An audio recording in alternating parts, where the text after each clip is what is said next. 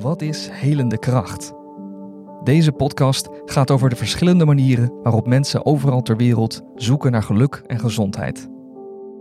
In de eerste aflevering hebben Cunera Buis en Wouter Welling een algemene introductie gegeven. Zij zijn de samenstellers van deze tentoonstelling. In afleveringen 2, 3 en 4 maak je kennis met de ritueel specialisten die Cunera en Wouter inhoudelijk hebben bijgestaan en die de collectie van het museum tijdelijk hebben aangevuld met gebruiksvoorwerpen uit hun eigen rituele praktijk. Mijn naam is Caspar Stalenhoef. Ik heb een aantal van de betrokkenen opgezocht en daar deze podcast van gemaakt. Een aantal van de ritueel specialisten zijn shamaan, een medicijnman of vrouw met wortels in verschillende werelddelen die hier in Nederland hun werk verrichten. Een belangrijk aspect van dat werk wordt in de tweede tentoonstellingszaal in beeld gebracht, vertelt Wouter Welling.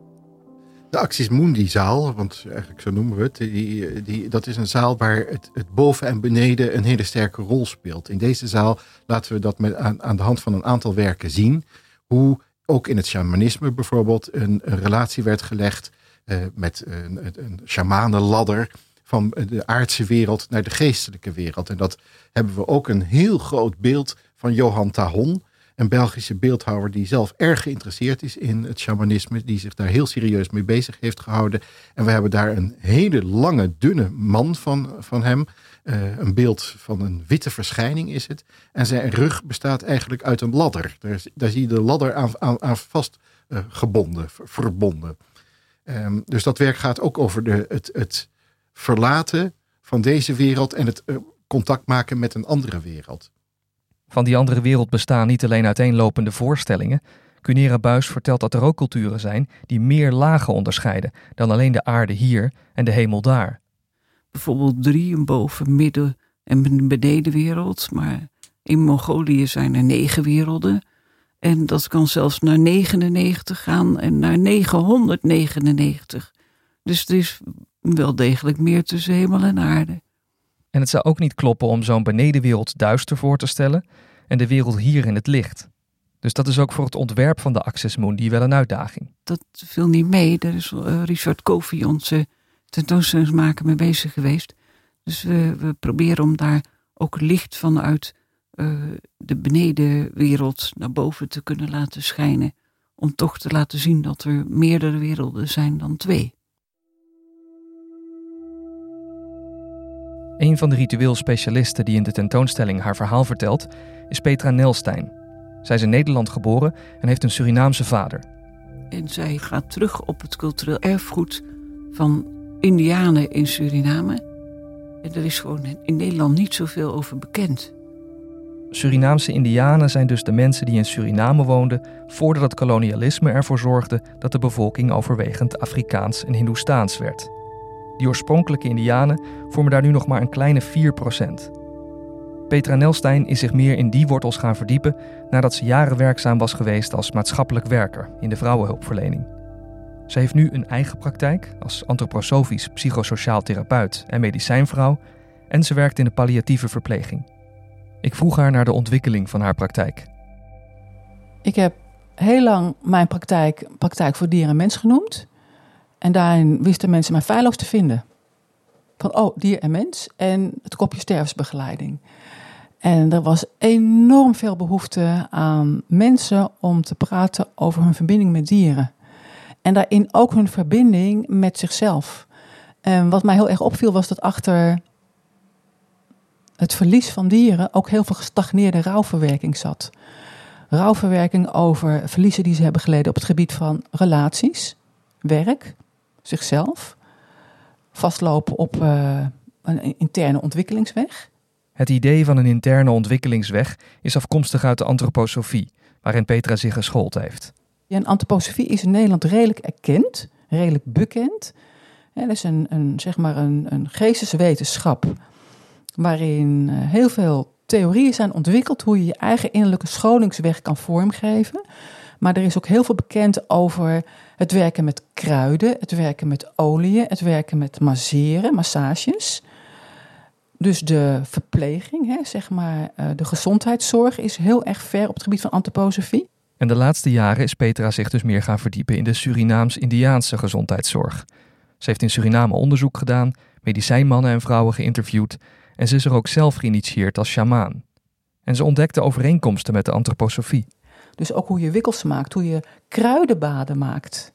En de Surinaamse, Indiaanse medicijnvrouwen werken heel vaak met kruidenbaden. Dat was zo intrigerend. Ik dacht van, het is er eigenlijk al. Het is hier in Nederland eigenlijk ook al aanwezig. Dus eh, daardoor kon ik makkelijker toegang vinden tot meerdere mensen, tot een groter publiek. En heb ik dus wat dat betreft zeg maar een melting pot, een verzameling gemaakt van diverse benaderingswijzen die uiteindelijk samen konden vallen. En met name die innerlijke scholingsweg, die is heel erg belangrijk. Vanuit de antroposofie werken ze met de innerlijke scholingsweg, waarin het boeddhisme ook weer samenvalt. Dus mindfulness eigenlijk. En daarin leer je dus de natuurelementen in oogschouw te nemen. Wat je als medicijnvrouw hè, ook bezigt. Je werkt met de natuurelementen. Je werkt met het ritme van het jaar. Hè, het ritme van het jaar is ontzettend belangrijk. In de interviews met de medicijnman in Suriname kwam ik daar ook achter. Zelfs de weekindelingen zijn belangrijk. Uh, het dragen van je naam is essentieel. Dus de harmonie over de dag heen, de dag en de nacht. De spirits, de voorouders, de planeten. Nou, alles viel samen. Ja. Dus ik ben heel veel kennis gaan vergaren. En door daar die eenheid, zeg maar door die dwarsverbindingen te kunnen leggen. En die wil ik graag leggen. Ik ben niet gebonden aan grenzen. Ik draag het allemaal in mij mee en ik voeg het samen. En dat maakt mij tot mestizo-shamaan. Want mestizo, dat is een soort mengvorm. Wat trouwens niet altijd positief bedoeld wordt. Maar ik, heb het, ik ben het eigenlijk gaan dragen omdat ik dacht van nou hier door mij heen uh, waaieren zoveel culturen. En het mestizo shamanisme is zeg maar de kern daarvan wordt eigenlijk gedragen door het Indiaans culturele erfgoed. Dus dat is wel mijn basis. Dus ik dacht van ja, dan vind ik het woord mystische shaman eigenlijk gewoon heel erg toepasselijk op, op mijn zijn, op mijn functie. Van haar onderzoek in Suriname heeft ze met fotograaf Diederik van Goetem een boek gemaakt. En er gaat ook nog een film verschijnen van Carmen Nelstein, haar zus, die ook Petra's jarenlange initiatieproces gefilmd heeft. Van die film zijn in de tentoonstelling fragmenten te zien. Onder de Surinaamse Indianen zag Petra eigenlijk twee groepen. Erfgoeddragers, de oudere generatie met een veelal traditionele levensstijl, en bruggenbouwers, de jongere generatie met een bredere blik op de toekomst, die niet aan een meer westerse levensstijl kunnen of willen ontsnappen. Dat is het mooie, hè? Dus, dus in, in die film van mijn zus heb je vier portretten en dan zie je dus een erfgoeddrager die eigenlijk heel erg vanuit het statische zijn hè, iets wil behouden, maar wel uiteindelijk zich genoodzaakt voelt om de kennis over te dragen. Zeg maar met weerstand eigenlijk. En dan de bruggenbouwers die in die dynamiek willen blijven. Maar we willen verder. Maar we hebben respect voor de ouderen, hè? de ouderen. Maar wij moeten ook verder. En dan echt uh, met een mobiel in de hand bij wijze van spreken. En een trommel in de andere hand. Zo'n bruggenbouwer wilt Petra in Nederland ook zijn. In het hier en nu leven met behoud van haar Surinaams-Indiaanse identiteit. Maar aangezien ze in Nederland is opgegroeid, hoe kwam ze dan eigenlijk op het pad van de Surinaamse shamanen? Mijn hele leven, vanaf kindertijd, heb ik dromen gehad. Heb ik op kruidenvelden gezworven, in Nederland kruiden geplukt. Rare brouwsels gemaakt die ik aan mijn familie toediende. Dus dat zat in mij. Hm. En ik droomde ook over dieren die gingen overlijden. Ik had voorgevoelens over familieleden. Dus dat zat ook al in me, maar ik begreep het nooit. Ik heb heel veel boeken gelezen. En pas later, dat is interessant, op mijn veertigste um, is een, neef van mij, een zielsmaatje. Die heeft een ernstig ongeluk gekregen. En daarin kreeg ik een dusdanige droom dat mijn vader uiteindelijk zei... nou moet je maar eens gaan bellen met een familielid uit Suriname. Een van mijn broers, die is medicijnman. Misschien kan hij jou advies geven. En deze medicijnman, oom Kenneth, uh, die is zeg maar gaan werken met mijn zieke familielid in Nederland. Die dus daardoor uit een coma kwam. En hij gaf toen duidelijk aan, nu moet jij naar Suriname komen, dan ga ik jou initiëren. Want er is blijkbaar nu de tijd voor. Ja. Dus zo is dat begonnen. Ja. En um, dan word je shamaan. Is dat, een, is dat een woord? Dan had ik het ook met Cunera over. Toen we het hadden over, dan krijgen we weer een woord, ritueel specialisten in de tentoonstelling. Um, ja, het zijn allemaal labels. Sowieso is shaman natuurlijk een heel algemeen label. Want je hebt overal ter wereld shamanen. Tenminste, ja, wij noemen heel veel mensen overal ter wereld shamanen, terwijl die mensen zelf daar weer eigen woorden voor hebben natuurlijk. Het zijn ook al, ze doen ook allemaal verschillende dingen. Klopt. Ja, ik heb ook in mijn, een van mijn boeken beschrijf ik ook wat is een shamaan. Ja, Hè, wat is een shamaan en ja. wat voor titel draag je? Ik zou me het liefst eigenlijk zielzorger willen noemen, bij wijze van spreken. Mhm. Ik denk dat dat nog het beste bij mij past. Een zielzorger op het medicijnpad. Hè, dus het, eh, zeg maar het Indiaanse medicijnpad. ja. Zou jij kunnen vertellen dan ehm, wat voor jou dan, althans een shamaan is met jouw achtergrond, en dat is dus de, de Surinaams-Indiaanse invulling daarvan? Eh, het lijkt heel erg op de andere vormen van shaman, shamanisme over de wereld. Ze zijn allemaal eh, overeenkomsten. Maar zeg maar de kernbegrippen van het shamanisme, van het shamaan zijn, hè, is wat anders dan shamanisme. Maar van het shamaan zijn is de brugfunctie tussen hemel en aarde. Het bemiddelen tussen hemel en aarde.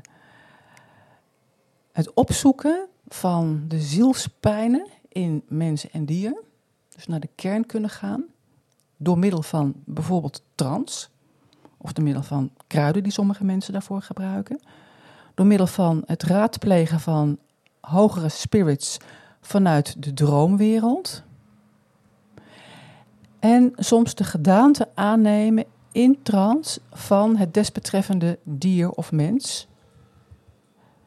Die, zijn, die de zielenpijn heeft. Ja. En dat noem je dan shape shifting. Ja. Petra gaf me veel voorbeelden uit haar therapeutische praktijk. En hier geeft ze een voorbeeld waarin shapeshifting een rol speelt. Ik heb ooit een keer een, een, een cliënt gehad met een overleden kitten. Een kittetje was overleden, had zij zelf gif gegeven, per ongeluk. De, de, Vlooien. de- de- deze meneer, mevrouw had het Die zelf- mevrouw ja. had per ongeluk een Mm. kitten vlooienmiddel gegeven. Dat dier ging dood en zij wilde de schuld krijgen. Dus ze wilde eigenlijk de schuldvraag gewoon verhelderd hebben. Vond ik ingewikkeld. Ik ging toen in trance op zoek naar dat overleden diertje en kwam dus steeds op aarde terug, bij een boom. Heel raar, snapte ik niet. Op een gegeven moment ben ik, heb ik een shapeshifting gedaan, ben ik in dat katje gaan kijken. Ik werd dat katje eigenlijk en dat katje, ik stierf op dat moment opnieuw, dat sterven, bij die vrouw. En ik werd omringd door liefde. En op dat moment voelde ik dus dat het katje ooit vroeger een ongeboren foetus was, wat geaborteerd is. Een mens? Een mens. Ja. En toen vertelde ik dus die vrouw. Ik zei, ik heb een, ik heb een trans. In mijn trans ben ik die poes weer tegengekomen bij een boom. En ik kreeg dus door dat dit dier ooit vroeger een ongeboren kind is. Toen zei ze, ik heb ooit een kind afgestaan. Ik heb een abortus laten plegen. Daar heb ik zoveel spijt van gehad. Dus dan moet je je voorstellen dat dat diertje opnieuw geboren wilde worden. Maar niet afgestoten werd door middel van een afdrijving. Hè, waar ik totaal geen mening over heb Mhm. maar opnieuw geboren moest worden om te sterven in de wanhoop, om de wanhoop en de liefde van die vrouw in de oog te kunnen zien. Van, oh, je mag niet dood, ik wil dat je blijft. Dat was de enige ervaring die dit wezen even, die die ziel even mocht beleven. Ja. Snap je? En die boom was de plek waar die vrouw altijd een ritueel wilde doen voor dat ongeboren kind, waar nou die poes lag. En dan denk ik, hoe is het mogelijk? ja. Verder bestaat een belangrijk deel van haar praktijk uit het luisteren naar mensen met psychische problemen. En vooral in de stervensbegeleiding vertelt Petra dat de behandeling veel meer draait om stilte en pure aanwezigheid. En zonder een gesprek ga je veel meer met je zintuig waarnemen, wat ze merkte door met dieren te werken. met name door het werken met dieren heb ik geleerd dat behalve communi- eh, eh, er is geen gesprek mogelijk tussen dier. Natuurlijk, er is wel een gesprek mogelijk, maar hè, niet, Niet zoals eh, wij dat doen. niet zoals wij dat als mensen doen. Hè. Dus ik heb gebruik moeten leren maken. Dat is interessant, van andere kwaliteiten in mijzelf. Dus ik heb andere zintuigen moeten scholen. En door dat met dieren te gaan doen, ben ik me gaan verdiepen in het luisteren, het horen, het voelen, de tast, het ruiken. Dus door andere zintuigen te gaan trainen, ben ik me ook bewust gaan worden dat de stilte daarin essentieel is. En dat het verbale soms heel erg afleidend kan zijn. Nou, met name in de stervensbegeleiding zijn mensen te zwak om te praten. Is dat gesprek ook niet meer nodig? Mensen trekken zich terug in hunzelf, hè?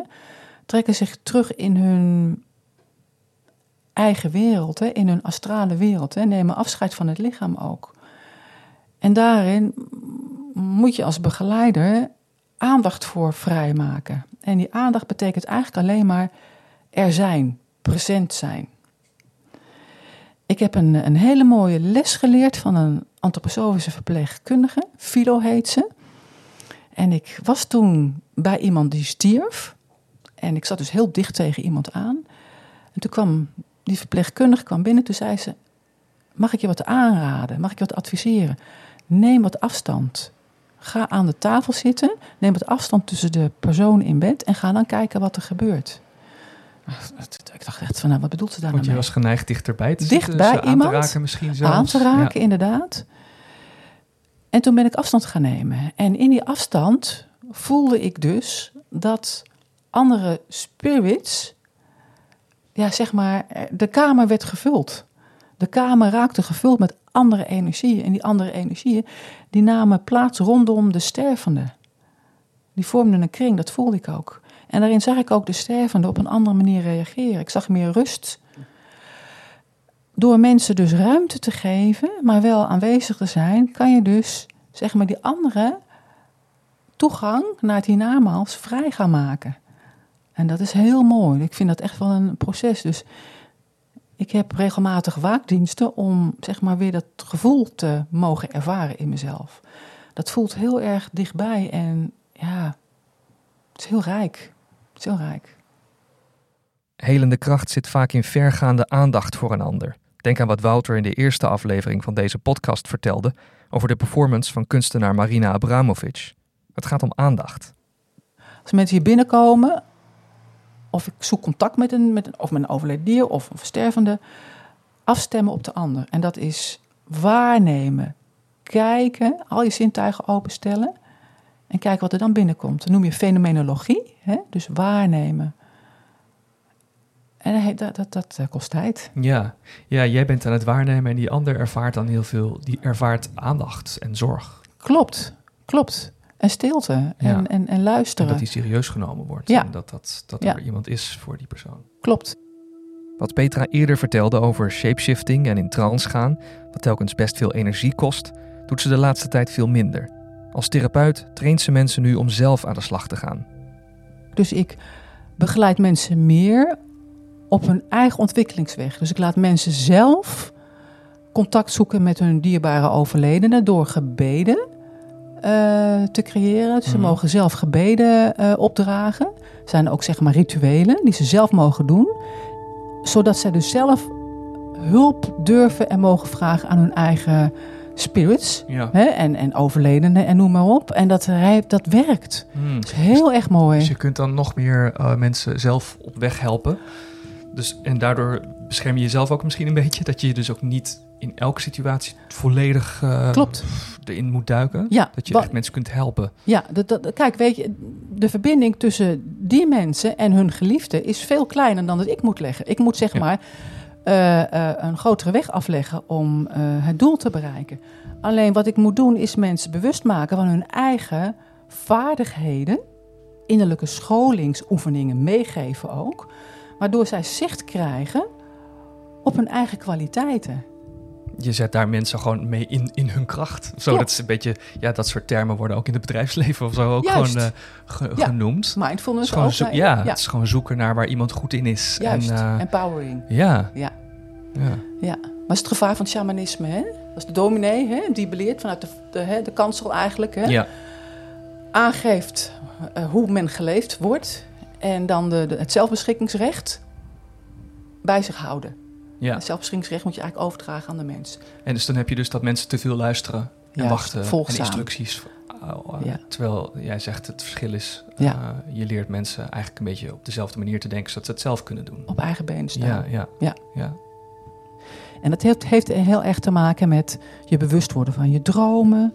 Terugkijken naar de dag. Vooruitkijken naar de dag. Terugkijken naar de avond. Hè? eh, je focussen. eh, ja, Het zijn allemaal dingen die uh, we, heel veel mensen in het dagelijks leven gewoon, uh, waar ze gewoon overheen gaan, weet je, waar je niet bij stilstaat. Waar je niet Die- bij gewoon stilstaat. Die gewoon gebeuren. En dan blijf je in zo'n eendimensionaliteit.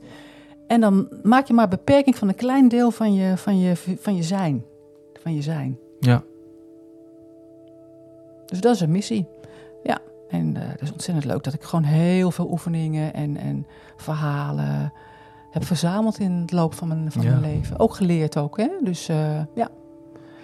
een breed arsenaal aan, uh, ja, aan, aan, aan scholingsoefeningen. Ja.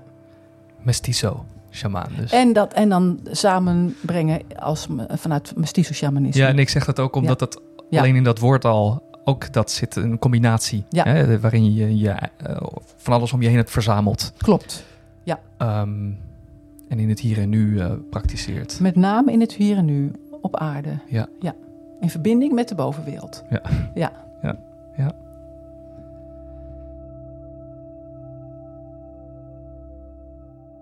In de tentoonstelling is werk te zien van een kunstenaar die net als Petra als een sjamaan helende kracht haalt uit de omgang met een dier. Die kunstenaar is Jozef Beuys en Wouter vertelt erover. Jozef Beuys geldt eigenlijk als de grote sjamaan in de West-Europese uh, cultuur, in de kunst. En Beuys die heeft heel erg gewerkt aan, ja, hij kwam natuurlijk ook op in een periode van de Vergangenheitsbewältigung. Het, het Duitsland dat net uit de oorlog kwam. Hij was zelf ook, uh, je zou kunnen noemen, een wounded healer. Hij had ook zelf uh, het een en ander meegemaakt in, in zijn privé, in, in zijn leven als, als in, als oorlogsvlieger. Daar heeft hij een prachtig eh, verhaal van gefabriceerd. Dat uh, waarschijnlijk ook een deel, ten dele uh, mythologie is. Maar in elk geval, hij heeft geprobeerd om met zijn werk als kunstenaar die verletste, de, de, de verwonde Duitse maatschappij te helpen helen. Te zien is wat Boyce in 1974 ondernam. Wat bekend is komen te staan als de performance met de titel I Like America and America Likes Me.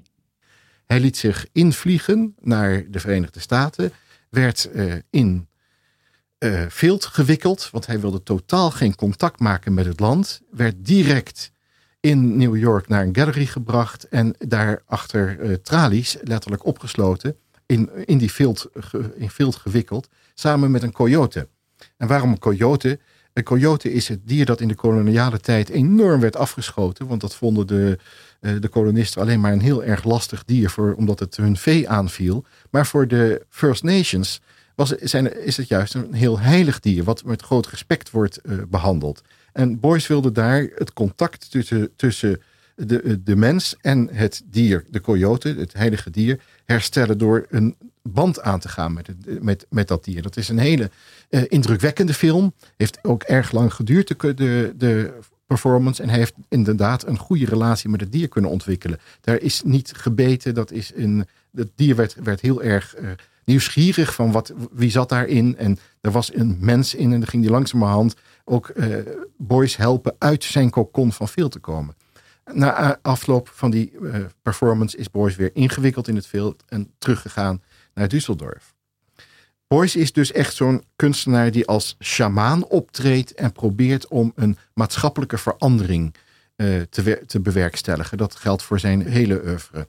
Maar in de tentoonstelling kun je bijvoorbeeld ook kijken naar wat Petra heeft uitgeleend, waaronder wat zij een krachtschild noemt. Daarop zijn allerlei gecombineerde aspecten van haar mestizo-shamanisme te herkennen. Veren van een buizerd, een pentagram uit de hekserij met de natuurelementen, een Indiaans pijpje en gebedsvlaggen van Noord-Amerikaanse Indianen. In de volgende en laatste aflevering van deze podcast maak je kennis met Daan van Kampenhout. Hij heeft zich verdiept in het shamanisme uit een heel ander werelddeel, Siberië. Als je die aflevering niet wil missen, zoek dan naar Helende Kracht in Spotify of Apple Podcasts en abonneer je, zodat je die aflevering meteen ziet verschijnen.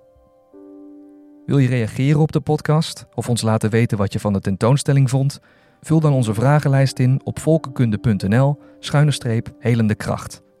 Mijn naam is Caspar Stalenhoef. Bedankt voor het luisteren.